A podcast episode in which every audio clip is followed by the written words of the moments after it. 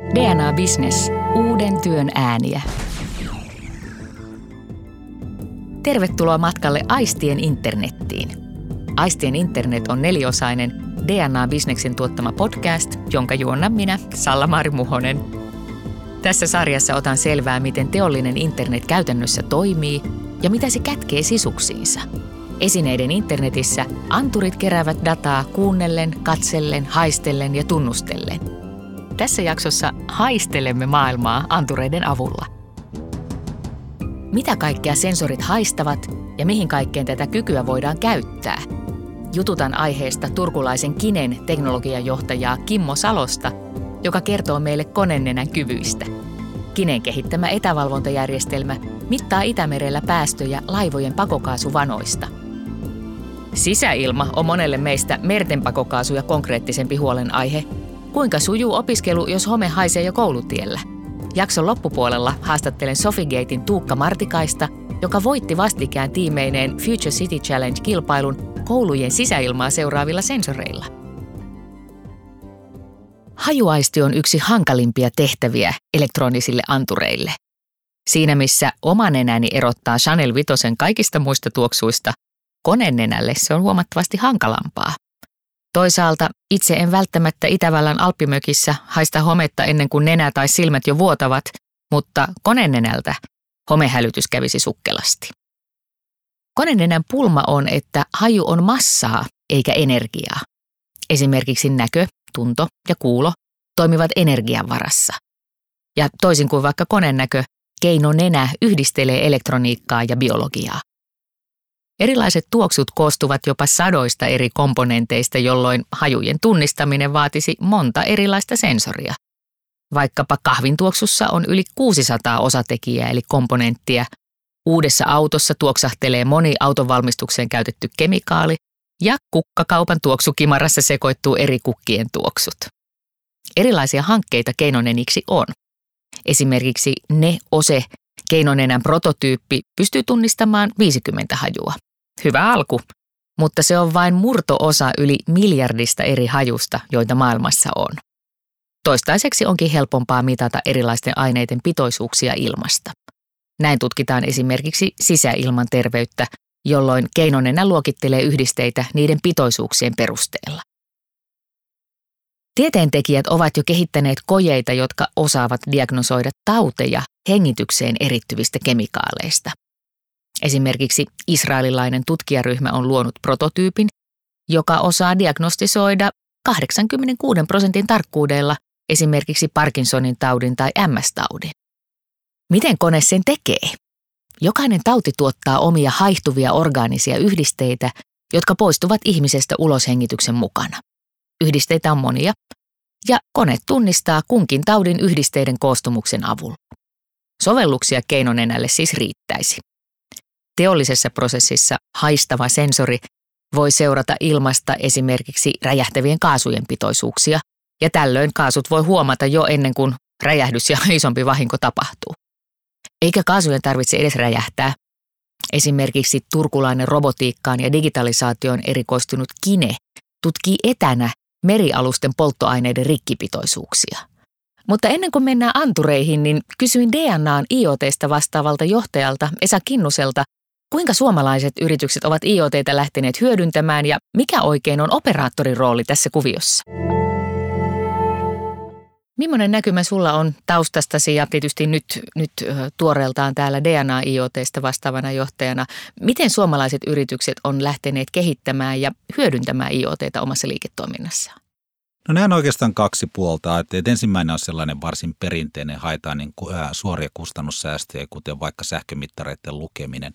Eli halutaan sähkömittareista tuota kulutuksia tämä helposti ja, ja tarvittavan usein ja kyetä laskuttaa sitten sen pohjalta.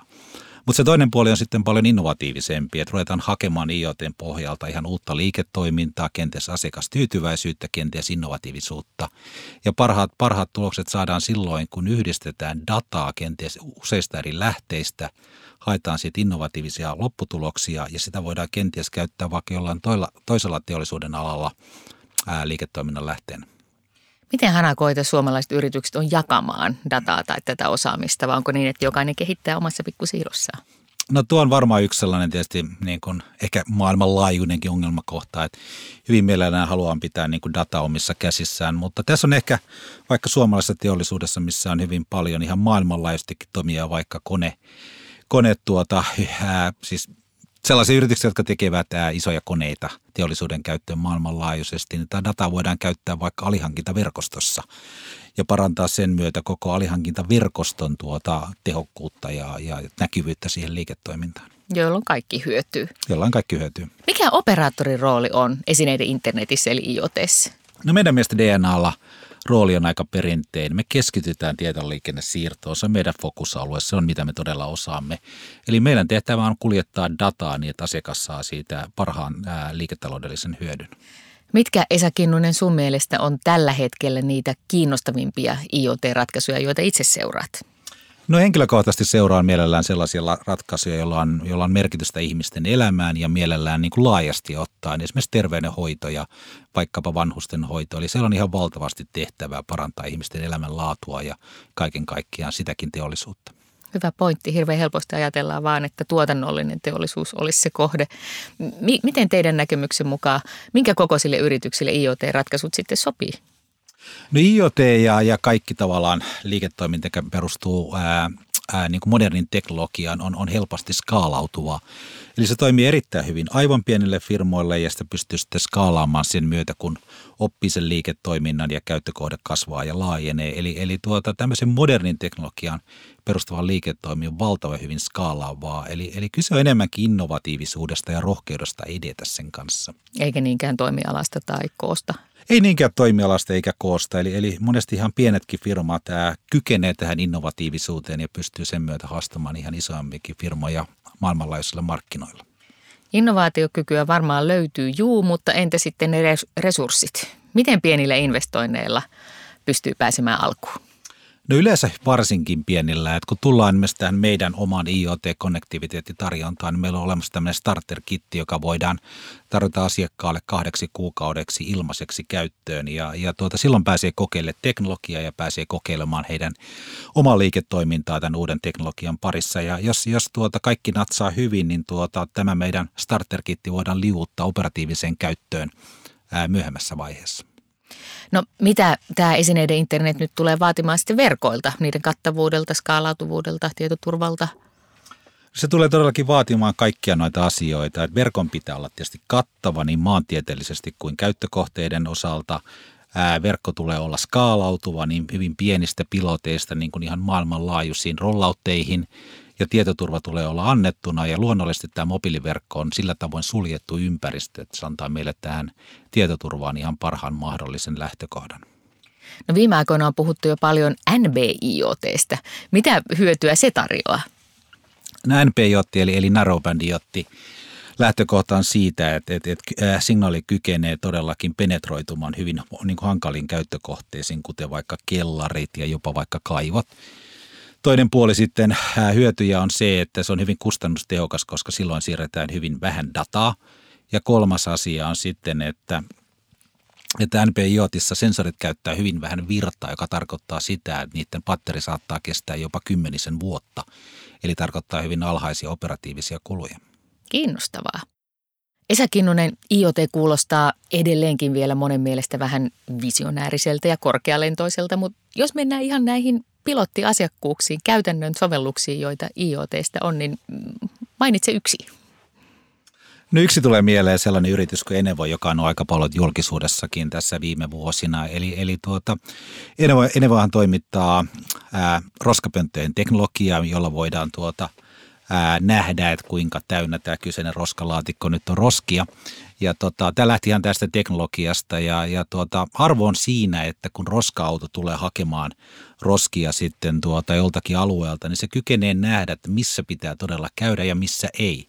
Eli tämä on tietyllä tavalla niin esimerkki siitä, että tuota, tavallaan tämä teknologia voidaankin hyödyttää tässä tapauksessa logistiikan ää, ympärillä eikä, eikä välttämättä siinä roskapöntön sinällään siinä mittaamisessa. Niin aivan sitä ajattelisi tälleen perheen emäntänä, että avaan kannen ja näin, onko se täynnä, mutta ymmärrän kyllä tuon kokonaishyödyn myös siinä, että ei tule turhia reissuja sinne ja sitten liikenne vähenee tietysti mm. ympäristössä. Liikenne vähenee oleellisesti, eli ajetaan vaan niitä reittejä, missä on todellakin tarve. Ja vastaava sitten myöskin, että jossain tarve on suurempi kuin oletettu, niin käydään siellä sitten useammin hakemassa ne roskat pois. Tulisiko sulle mieleen Esa Kinnunen mitään muuta konkreettista asiakasesimerkkiä? Jos ei voi sanoa firman nimeä, niin kertoa edes toimialasta. No meillä on yksi, yksi keissi, missä tämä, tullaan tähän vanhusten hoitoon, eli, eli vanhuksille on ranneke. Eli jos vanhuksilla on, on, on, on tarvetta erityyppistä, niin hän kykenee vain painaa nappia tuota rannekkeessa ja saa yhteyden tuota valvomoon ja sen jälkeen kyetään keskustelemaan, että onko tarve kuinka vakava, tarvitaanko jotain, jotain huoltoa, apua vai, vai, vai onko kyse vaan jostakin vähän pienemmästä jutusta. Eli hyvin tämmöinen niin kuin inhimillinen käyttökohde, jolla on valtava arvo tietysti ihmisten elämälle, mutta myöskin liiketoiminnalle. Erittäin inhimillisiä esimerkkejä ja varmaanhan tästä olisi muillekin yksinään työskenteleville apua. Joo, tämä on, on hyvä pointti, että tämä toimii tietysti vanhustenhuollossa, mutta sitten on tällaisia ammatteja, kuten vaikka metsuri, joka toimii metsässä ja kaataa puita ja, ja, ja tuota, sen loukkaantumisvaara voi olla ihan, ihan konkreettinen, eli jää puun alle tai leikkaa itseään tuota jalkaan, eli tällainen ranneke on ihan paikallaan sielläkin pitää tarvittaessa yhteyttä, niin tuota, vaikka saman valvomoon. Mikä siinä on sitten se IoT? Onko se niin, että se ottaa yhteyden vai kertyykö siitä myös jotakin sijainti tai muuta dataa? No tämä varmaan voi käyttää molemmin tavoin, että on ihan yksinkertaisesti punainen nappi rannekkeessa, sitä voi painaa, jos haluaa niin kuin yhteyden, yhteyden tuota valvomoon, mutta toinen tietysti voidaan valvoa ihan, ihan kyseisen henkilön tai, tai vaikkapa metsäkoneen, jos on tämmöinen niin kuin, niin kuin suurempi versio tästä metsurista, niin sen liikettä vaikkapa kartalla ja, ja, ja sen tuota, elin, elintoimintoja ja niin poispäin, että siinä on kyllä valtavia mahdollisuuksia laajentaa sen rannekkeen tuota, toimintaa, jos, jos tarvetta on. Mikä on sun työssä innostavinta juuri nyt? No innostavinta on tietysti se, että olen juuri aloittanut DNAlla ja nyt pääsen tutustumaan tähän niin kuin IoT-maailmaan niin kuin perinpohjaisesti. Eli, eli seurata toimijoita, seurata markkinaa, seurata asiakka- asiakkaita sinällänsä ja myöskin niitä käyttökohteita. Mutta sitten toinen puoli tarina on luonnollisesti se, että et tuota, nyt päästään niin kuin kehittämään tätä IoT-markkinaa niin kuin laajasti ottaen ja tietysti parantaa meidän asiakkaiden liiketoimintaa sen pohjalta. Kuulostaa hyvältä. Saadakseni tietää lisää teollisen internetin haistelua hyödyntävistä sovelluksista Suomessa, kutsuin tänne studioon Kinen teknologiajohtaja Kimmo Salosen. Tervetuloa. Kiitos. Kimmolla on pitkä kokemus roboteista ja antureista, joita hyödynnetään maalla, merellä ja ilmassa. Kinen AirNow-anturit seuraavat laivojen pakokaasua Itämerellä. Kerro Kimmo, miten se systeemi toimii? Ernau astuu siinä vaiheessa kuvaan, kun laiva ohittaa Ernau-yksikön. Ja Ernau-yksikössä on erilaisia antureita ja niitä on aika paljon niitä antureita siellä. Ja me mitataan tietynlaisia suureita siellä. Siis missä nämä yksiköt ovat? Onko ne jossain Reimarissa vai rannalla? Ne on, niin vai? ne on rannalla kautta saaressa kautta satamassa. Ne on eri paikoissa ja ne on katsettu ne paikat sen mukaan, missä valtaosa Suomen satamiin tulevista kautta lähtevistä laivoista on. Mitä kaikkea niistä laivojen pakokaasuista sitten mitataan? Siis tärkein asia on se, että me mitataan sitä rikkiä ja me mitataan sitä parin kolmen eri kaasun suhteessa. Eli me mitataan kahta kolmea eri kaasua ja siitä me lasketaan sitten rikin osuus. Mutta miten se semmoinen anturi toimii? Miten anturi haistaa? Anturi haistaa siten, että se mittaa vallitsevasta ilmasta sen kaasun osuuden. Eli tavallaan kun ilman pilvi tulee siihen anturiin, niin se anturi havaitsee sieltä sen kaasuosuuden. Miten se meidän mittausmenetelmä toimii, niin se toimii siten, että me mitataan jatkuvasti ilmaa, eli meidän niin sensorit pystyy näkemään esimerkiksi auringon nousun, me pystytään se havaitsemaan kerran, kun... Niin, että se ei odota sitä, että joku laiva ei, menee ohitse. Ei, se ei odota sitä, Joo. vaan me koko ajan mitataan jatkuvasti. Ja kun me mitataan sitä jatkuvasti, niin sitten me jossain vaiheessa saadaan siihen meidän sensoreihin tavallaan piikki, niin sitten me ruvetaan etsimään sille piikille syytä.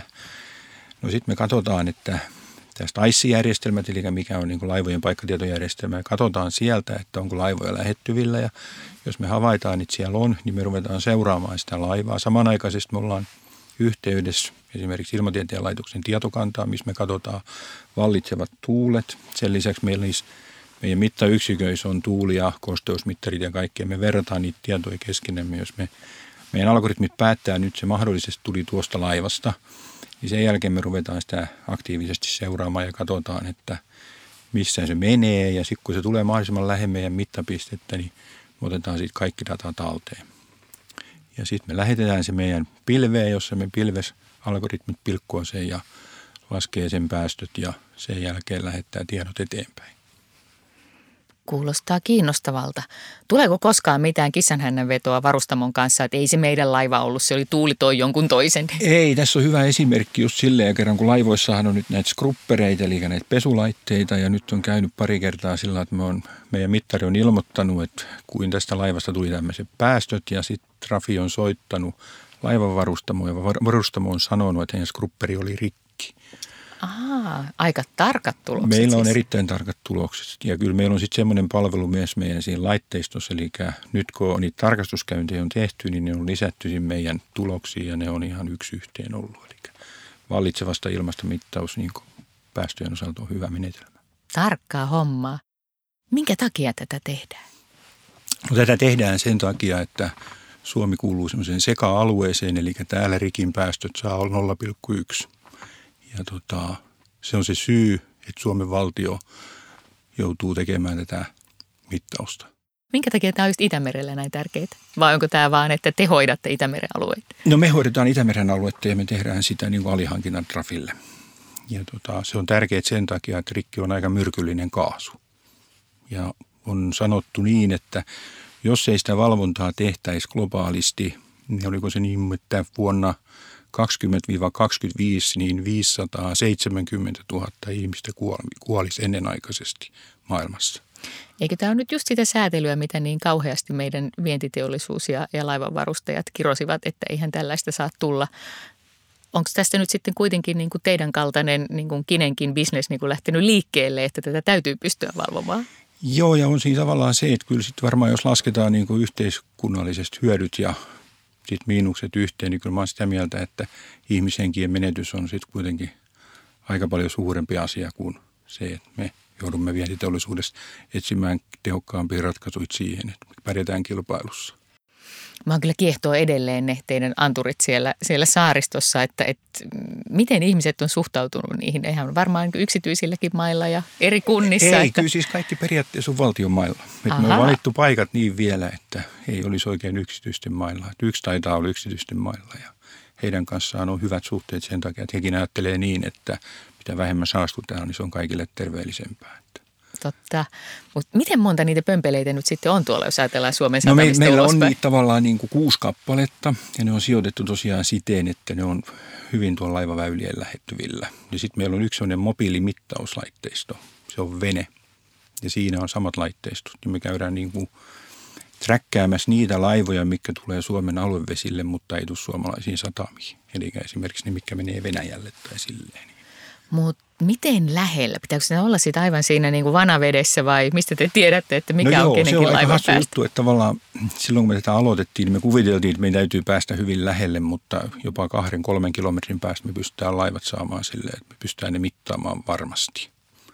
Mutta paras mittaus etäisyys on 500 metriä, jos sanotaan karkeasti. Just, just. Miten tämä aikaisemmin tehtiin ennen kuin sensorit oli näin kehittyneet? Ennen tehtiin siten, että tarkastaja meni vaan ihan randomina laivaan ja otti polttoaineen näytteen ja polttoaineen näytteestä määriteltiin sitten se, paljonko se rikkiosuus oli. Eli tämä on varmaan niin kuin viranomaisellekin paljon hyödyllisempi tapa toimia. Nyt me pystytään tällä hetkellä saamaan kaikki laivat periaatteessa, mitkä tulee Suomen aluevesille, niin selville siitä, että mikä niiden rikkiosuus on polttoaineesta. Eli rannalla on anturit, laivat kulkee siitä ohi, ne kaasut mitataan siitä, mutta mihin se data sitten menee? No data menee siten, että me tosiaan mitataan siellä meidän antureilla, sen jälkeen me kerätään ne meidän omaan datalokkeriin, sieltä me lähetetään ne pilveen, siellä pilves meidän algoritmit laskee ne kaasun osuudet ja sitten me tehdään sen lisäksi vielä semmoista todennäköisyyslaskentaa siellä, eli onko ollut tuuliolosuhteet hyvät, onko sää ollut vallitseva, onko tuulen suunta hyvä ja sen jälkeen me niillä päätelmillä tehdään se laskenta. Mitä arvelet, tai mitä tiedät, että Trafi aikoo sillä kaikella datalla, mikä tästä kertyy, niin tehdä? Mehän toimitetaan Trafille tällä kertaa niin kuin valmiita tuloksia. Että me otetaan sitä raakadataa ja lasketaan siitä tietynlaisilla kaavoissa ja toimitetaan heille valmiita tuloksia, mutta myös toimitetaan heille se kaikki raakadata. Ja se raakadata varmaan analysoidaan jossain vaiheessa heidän lopullisestikin vielä. Että siihen en osaa vastata. Koska kyllähän tuossa Itämerellä on paljon noita laivoja ja varmaan aika vaihtelevan tasoisia, niin miettii, että mitähän siitä analyysistä sitten saadaan irti. Joo, mä luulen, että Trafi ainakin jakaa sitä muiden maiden viranomaisten kanssa ja samaa dataa. Kerran kun ne laivat todennäköisesti seilailee myös muilla merillä, niin he jakaa sitä tietoa niin kuin eteenpäin. Ketkä kaikki sitten pääsee tätä päästötietoa sieltä datasta setvimään? Onko se vain viranomaisille tai yliopistoille vai voisiko se on, ainoastaan, se on ainoastaan vain viranomaisille. Eli me Kinessä ja sitten viranomaiset pääsee tutkimaan tätä. Minkälaisia toimenpiteitä sen pohjalta sitten tehdään?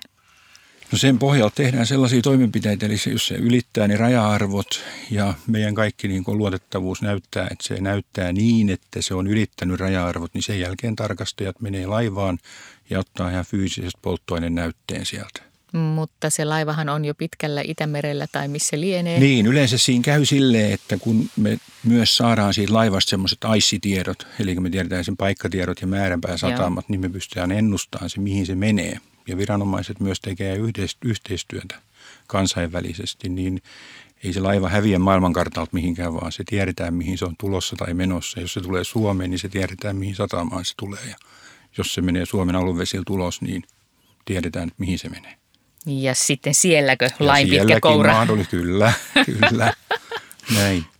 Mitä sitten muuten tapahtuu sellaiselle, jonka, jonka tota päästöt ylittää sen, sen säädetyn määrän? Sakotetaanko niitä vai on, pystyykö laiva pysäyttää johonkin satamaan tai Suomessa, muuten? Että... Suomessa mun käsittääkseni tehdään niin, että täällä niin jos se ylitys on raju, niin täällä ei päästetä lähtemään sitä ennen kuin se polttoaine on vaihdettu. Tanskan valtio on kahdelle varustamolle antanut valtavat sakot muista valtioista mä en oikeastaan tiedäkään, että mitä siellä on tehty. Mutta todennäköisesti mennään enemmän siihen, että jos lainsäädännön malli antaa siihen, että voidaan rahallisesti rangaista, niin niin tullaan tekemään. Hmm. Ja se ja, on varmaan se naula, on varustamoilla varmaan kaikista suuri juttu. Mitä sä pitäisit tässä vaiheessa jo tämän teidän teknologian hyötyinä? Kerro jotain esimerkkejä. No hyöty on ainakin se, että me säästetään ne ihmishenget, mitä on. Ja sitten se, että nyt tähän mennessä, kun sitä valvontaa on tehty, niin sitä ei ole voitu tehdä. Ja sitten tietenkin on silleen, niin kuin esimerkiksi yksi laivanvarustusyhtiö ajattelee globaalisti niin, että ne ei halua saastuttaa eikä mitään, niin se kilpailuetu niihin nähden, ketkä ei noudata niitä säädöksiä, niin se on ihan huima. Niin sen takia on hyvä, että kaikki noudattaisi samoja sääntöjä. Niin. Totta kai. Mitkä sä arvelet, että on niitä drivereita, että tämmöisten teknologioiden käyttöönotto ylipäätänsä yleistyisi? Kyllä mä luulen, että suurin on varmaan se, että se nähdään se, että se on ihmiselle, niin, ihmiselle niin kuin vaarallisia noin kaasut ja tollaiset. Niin mä luulen, että se on se suurin, suurin driveri siellä. Ja sitten se, että kyllä ympäristöstä välittäminen on alkanut hyvin voimakkaasti. Esimerkiksi Kiinassa, kun me ollaan oltu, niin siellä on jo todella paljon niin ajatellaan sitä ympäristöä. Niin, missä sä arvelet, onko tämä tässä kotimarkkinoilla vai jossain ihan muualla maailmassa, joka on kokee sen suurimman vetovoiman kyllä tämän luulen, että, kyllä mä luulen, että se on tuolla ulkomailla, että siellä kuitenkin alkaa olla niin se ihmisten tietoisuus lisääntyy. Suomihan on aina ollut sille edelläkävijä näissä asioissa. Suomessa tietoisuus on ollut aika hyvää. Että ihmiset on tietänyt tällä asioista paljon, mutta nyt se alkaa olla muuallakin ja just semmoiset maat, missä ollaan vähän niin kuin oltu enemmän tietämättömiä, niin nyt sekin alkaa lisääntyä. No tuleeko tämmöisestä anturiteknologiasta, niin kuin teillä Kinessä on, niin tuleeko tästä sitten itse vientituote? Kiinnostaako Joo. tämä muualla? Joo, siis me olemme keskustelleet Yhdysvaltojen Coast Guardin kanssa, Kiinan viranomaisten kanssa, sitten muiden myös maiden viranomaisten kanssa. Ja keskustelu jatkuu parhaillaan ja meidän myyntimies on just ensi kuussa lähdössä USAhan keskustelemaan Coast Guardin kanssa Washingtoniin. Hyvä, kiitos Kimmo. Kiitos. Kuuntelet DNA-bisneksen Aistien internet-podcast-sarjaa. Tässä jaksossa antureilla nuuskitaan kaikenlaista. Katkon jälkeen sukellamme koulumaailmaan, jossa tutkitaan sisäilmaa haistelevin anturein. Sisäilmaongelmat vaivaavat monia Suomen kouluja. Anturiseurannasta meille kertoo Sofigatein Tuukka Martikainen. Esineiden internet kiinnostaa, mutta mistä lähteä liikkeelle? DNA IoT Starter Kit on paketti, jolla yrityksesi pääsee näppärästi alkuun. Kysymme DNAn IoT-asiantuntijoilta pari kiperää kysymystä starttipaketista ja tässä niistä yksi. Ville Ruoko DNAlta, mihin DNA IoT Starter Kittiä voi hyödyntää? Sä voit hyödyntää sitä sun palvelun testaamiseen, eli, eli se antaa sulle liitettävyyden palveluun kahden kuukauden aikana ja sitten sen jälkeen se siirtyy tuotantoon ja sitten sä voit tuoda sinne niin paljon liittymiä kuin sulla on. DNAn IoT Starter Kitin ja paljon hyödyllistä tietoa esineiden internetistä löydät osoitteesta www.dna.fi kautta IoT. Työpaikkojen ja koulujen homehaitosta puhutaan nyt enemmän kuin kenties koskaan. Ja moni suomalainen tuntee vähintään mutkan kautta jonkun, joka kärsii huonosta sisäilmasta. Valtaosan vakavammista ongelmista voisi ehkäistä jo ennen kuin ihmiset alkavat oireilla – Terveyden lisäksi huono sisäilma vaikuttaa työtehoon. Esimerkiksi liian korkea hiilidioksiditaso vaikuttaa koululaisten oppimistuloksiin päivän aikana. Tuukka Martikainen, silloin kun sinä kävit koulua, niin oliko nokka tukossa? No ei itse asiassa itsellä ollut tukossa, että on onneksi välttynyt näiltä sisäilmaongelmilta, että ihan terveenä on ollut koko koulumatkani. Mikä sun käsitys on siitä? Onko niin kuin tähän ongelmaan vasta herätty vai onko tosiaan suomalaisessa koulurakentamisessa tai koulujen niin kuin käyttämisessä rakennuksina jotakin pari viime vuosikymmenen aikana huonontaloutta? Niin, mulla on ainakin se fiilis, että kyllähän sitten paljon enemmän on nyt keskusteltu ihan viime, viime vuosien aikana ja, ja kyllähän yhä enemmän uutisissa tulee näitä valitettavia uutisia, että, että ongelmia on, löytyy homeita tai muita – muita, että tota, en tiedä, onko siinä sitten jotain rakennusteknisiä asioita ehkä taustalla vai mistä sitten johtuu, mutta että itse olen ainakin huomannut, että siinä on, on ehkä niin kuin enemmän, enemmän keskustelua, enemmän ongelmia tullut myös, myös siltä alueelta. Sä tiimisi kanssa tuolla Sofigateillä kehittelit Future Cities Challenge 2018 kilpailuun uudenlaisen ratkaisun, jonka on tarkoitus parantaa sisäilman laatua kouluissa juuri antureitten ja muunkin seurannan avulla. Mistä tämä idea lähti? Miksi te halusitte pureutua juuri tähän pulmaan? No oikeastaan se kilpailuhan oli semmoinen kaupunki, kaupunkikilpailu, eli siellä oli useampia kaupunkeja mukana ja erilaisia haasteita oli mahdollista ottaa sieltä mukaan. Ja, ja, ja sitten Espoon kaupungin haaste oikeastaan iski sieltä ehkä eniten sitten silmään, että hetkonen, tuossa voisi olla jotain, jotain itua ja, ja tota, meiltä sitten Jussi Nikki itse asiassa siihen keksi sen ensimmäisen idean, että mitä jos me – mitä jos me kysyttäisiin vähän myös lapsilta niitä tuntemuksia ja, ja onko pää kipeä tai onko jotain hengitysoireita tai näin poispäin. Ja sitä yhdisteltäisiin sitten vähän sensoridataan. Eli, eli siitä se lähti sitten kuoriutuun tavallaan, tavallaan se ratkaisu, että tota, et, et Jussille tietysti iso kiitos siitä, että tuli se ensimmäinen idea siitä, että mitäs jos kysytään lapsilta myös. Mutta tämmöinen IoT ja, ja tota, äh, anturiratkaisuthan ei välttämättä ole sitä, mitä te sofigaattorit teette noin, noin asiakasprojektissa. Tehän olette periaatteessa niin erppitalo, eikö? Joo, Mistä tämä idis lähti? Joo, eli, eli oikeastaan meillä on myös tämmöinen niin kuin Innovation Lab-tyyppinen tiimi, voisi sanoa. Eli, eli siinä pyritään oikeastaan haastaan, haastaan toisaalta meidän asiakkaita ja hakeen uusia ratkaisuja vähän uudelta näkökulmalta.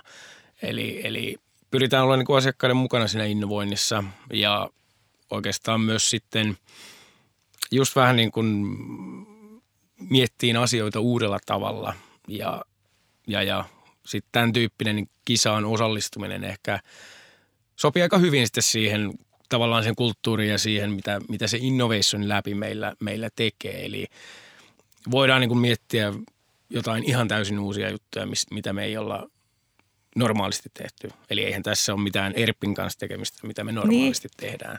No minkälainen tämä ratkaisu nyt sitten on? Mun mielestä sehän tässä on kiinnostavaa, mm. että asia ei ratkea pelkästään sillä, että no laitetaanpa anturit ja sensorit tonne ja homma hoituu, kun dataa mm. pukkaa. Mm.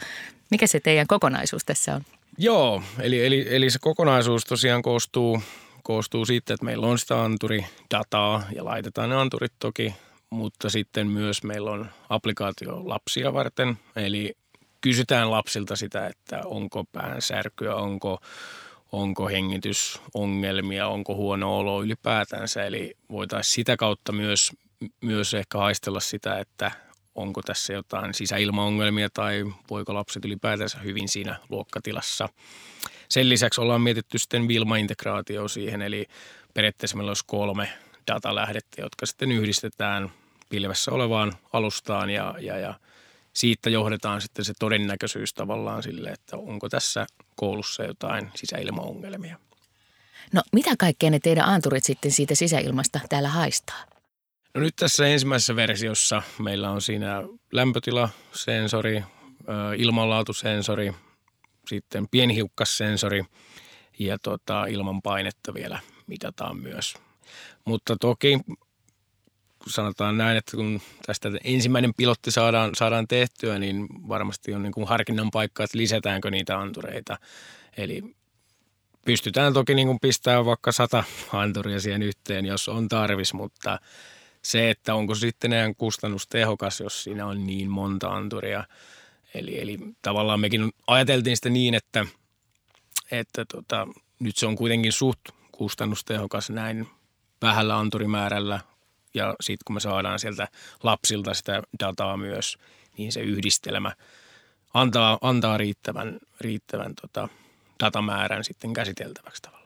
Kuulostaa kiinnostavalta. Miten noin käytännössä teillä on nyt tämä pilotti lähdössä espoolaisessa koulussa liikenteeseen, mutta mihin kannattaisi laittaa niin tuonne ylös tai, tai mihin niitä antureita pitää laittaa, ettei niin lapset pränkkäile niitä, kuinka isoja ne on, Joo. mietit se käytännön toteutusta? Joo, eli tota, meillä on ajatus niin, että me myös omalla tavallaan tietysti tuotteistetaan se, se meidän, meidän ratkaisu, eli, eli siitä tehdään semmoinen mukavan näköinen boksi, mikä soveltuu sisul, sisustukseen tietysti ja, ja, ja kyllä se sinne seinälle, seinälle toki asennetaan ehkä vähän korkeammalle kuin lapset, ettei he pääse sitä sitten ronkkimaan, mutta että tota, tietysti sitäkin pitää sitten nyt, nyt niin kuin aistia ja oppia siitä, että missä kohtaa se olisi paras olla, että onko se ikkunan vieressä vai keskellä sitä luokkaa vai lähellä ulko vai, vai missä päin. Että nyt lähdetään siitä olettamuksesta, että noin siinä keskellä luokkaa suurin piirtein jossain, jossain seinällä. seinällä että. Okei, tässä on vielä paljon oppimista loppujen lopuksi on, on tässä toki, että niin kuin nythän meillä on paljon tämmöisiä tavallaan hypoteeseja, mitä me ollaan tehty tässä ratkaisussa ja niitä meidän pitää nyt sitten vahvistaa myös siinä pilotissa, että eihän me osata välttämättä sanoa, että käyttääkö lapset oikein sitä meidän applikaatioa. Eli sitäkin me halutaan niin kuin tarkkailla ja, ja mielellään tietysti haastatellakin niitä lapsia, että miltä se applikaatio vaikutti, että voiko sitä käyttää, että oliko sitä kiva käyttää, oliko siinä mukavia kuvia ja tietysti myös opettajia sitten haastatella, että mi, mi, miten he kokevat, että onko se käytettävissä oleva apsi vai pitääkö sitä sitten muuttaa. Että tietysti kun lapsista on kysymys, niin meitä vanhempia kiinnostaa se, että no mm, entäs se data? Kuka, kuka siitä antureista saatavaa tietoa sitten tarkkailee ja minkälaista analyysiä ja toimenpidesuosituksia sen perusteella ehkä voidaan tulevaisuudessa tehdä? Joo, eli tota, meidän ajatus olisi se, että me jaettaisiin sitä dataa ihan avoimesti kyllä. Eli, eli lähtökohtana oli myös se, että periaatteessa kuka vaan kansalainen voisi käydä katsomassa minkä vaan koulun ilmanlaatua. Eli, eli meillä olisi, olisi valmiiksi visualisoitu se data, että lämpötila on esimerkiksi vaihdellut tämän ja tämän verran, tämän verran siellä on, on tota, pienhiukkas määriä tai, tai mitä se sitten ikinä onkaan. Ja toisaalta myös näkisi ihan rehellisesti sen, mitä, mitä se tota, Watsoni siihen sitten ennustaa siitä todennäköisyydestä, että siellä on jotain sisäilmaongelmia. Että tota, me ollaan lähty siitä, että se data on avointa kaikille. Mutta toki meidän pitää sitä nyt keskustella ilman muuta vielä Esponkin kanssa tässä pilottivaiheessa, että ovatko he samalla, samalla linjalla meidän kanssa siitä, että kuinka paljon sitä dataa, dataa voidaan sitten jakaa. Tokihan pitää siitä pitää huolta, että yksittäisiä lapsia ei pystytä, pystytä sieltä näkemään tai, tai heidän jotain terveystietoja, että – se, siitä pidetään ilman muuta huolta. Ei ihme Tuukka Martikainen, että teidän tiimi voitti tässä Future Cities Challenge 2018 kilpailussa. Onhan tämä niin kuin kiinnostava konsepti ja, ja ilman muuta mm. polttava ongelma, jonka Espoon kaupunki oli heittänyt. Mutta nyt kun pilotti on tässä käynnistymässä Espoossa, niin miten kiinnostuneita koulut sitten loppujen lopuksi on olleet tästä teidän ratkaisusta? Että lakaisisiko he mielellään tämän ongelman maton alle vai onko niin kuin, että jes, nyt IoT tulee ja ratkaisee? No kyllä mulla on se fiilis, että hyvinkin innostuneita on ja, ja kiinnostuneita. Eli, eli tota, mä en näkisi, että olisi tullut semmoista tavallaan vastareaktio, että, että apua, että nythän tämä paljastaa meidän ongelmat, vaan, vaan enemmän sitten just se, että hieno ratkaisu saadaan tietää tästä ja korjataan ne ongelmat. Että tota, ja siinä, siinä tavallaan se meidän avoimuuskin on, on se yksi juttu, että sitä ei sitten pystytä lakaseen sinne maton alle, vaan se on kaikilla, kaikilla tiedossa, että hei tässä koulussa on jotain ongelmia, jotain pitää tehdä. Että tota, et, et, mun mielestä just se tavallaan avoimuus ja, ja, ja toki sitten sanotaan, että muutkin koulut ja kunnat on toki ollut kiinnostuneita kuin pelkästään Espoo tästä, että nyt kun tässä on sukulaisille ja ystäville ja tuttaville tätä voittoa juhlistanut ja kertonut sitä ratkaisusta, niin monet on ollut sillä että hei, voiko tätä kertoa, kertoa eteenpäin, että joku tuntee jonkun jostain kunnan päättävistä elimistä ja näin poispäin, että ilman muuta, että ei, ei, ei ongelmaa siinä, siinä suhteessa, että toki, toki lähdetään skaalaan sitä niin kuin ympäri Suomen maata, mikäli vaan, mikäli vaan kysyntää riittää.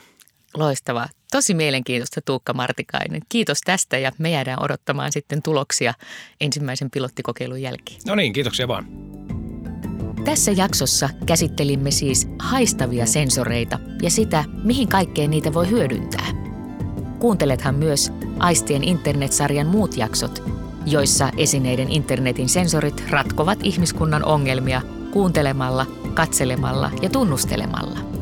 Lisää kiinnostavaa tietoa teollisesta internetistä löydät osoitteesta dna.fi kautta IoT. Uuden työn ääniä. DNA Business.